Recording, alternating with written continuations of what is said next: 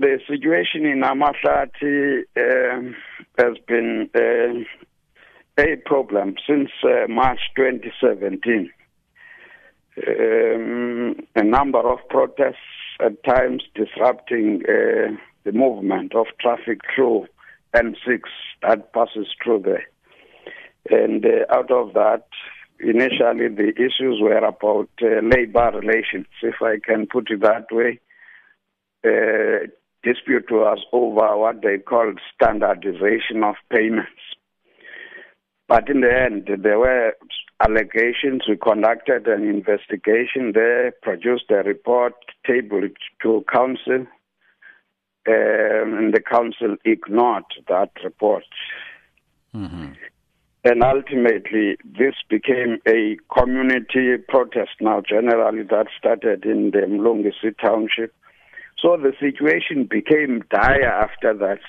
Dramatically, properties of the municipalities were touched, and no basic services that were given to communities in the form of water. Water was cut. The town became very dirty no refuse remover. And uh, almost to a point where I, I could see that this was risky. Again, allegations, as you have just indicated, of uh, corruption generally, uh, issues of appointments, uh, irregular and fruit, fruitless expenditure escalating. So ultimately, we had to conduct an investigation and table the report. Mm-hmm. I think out of that, uh, then the council approached uh, uh, formally in the form of a letter requesting intervention. And we tabled that uh, request to the Executive Council yesterday. And um, the Executive Council of the Eastern Cape approved intervention in terms of Section 139 1B of the Constitution. Mm-hmm. And, and Section 139, subsection 5 of the same Constitution.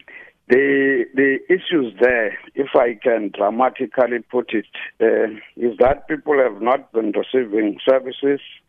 There was at one point complete shutdown of the town, no businesses, nothing, and uh, now they are unable to pay salaries. Mm-hmm. So, what's going to happen now? The municipality has been placed under provincial administration. How will this intervention by the provincial government be implemented? In intervention in terms of Section 139 1B Im- imply that we are taking certain executive functions of the council. Uh, the first one, which they have actually declared it's it's a problem, um, is is is they have got a, a budget that is not cash backed. In other words, that's the, the first one. They can't pay. They can't honor their obligations. They can't pay salaries. Uh, since uh, um, uh, January, they paid, uh, I think they paid the lower levels of the uh, employees and the managers and the public mm-hmm. representatives could not be paid. I think now everybody is affected. So they can't honor their financial obligations. And on the basis of that, we are taking over that function of managing the finances of the municipality. And um, refuse removal, water problems, leadership problems, by the way. Uh, what has happened now? In fact, if you ask me, what are the implications of this?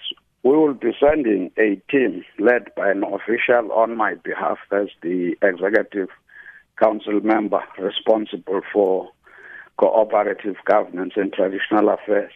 To take over control of, I would say generally, corporate services in the municipality and in particular focusing on delivering of basic services as well as managing the mm-hmm. finances mm-hmm. of that institution. That sounds good, MEC. But is your office also seeking to intervene in other municipalities, such as Makana municipality, which has been plagued by similar financial challenges and decaying infrastructure?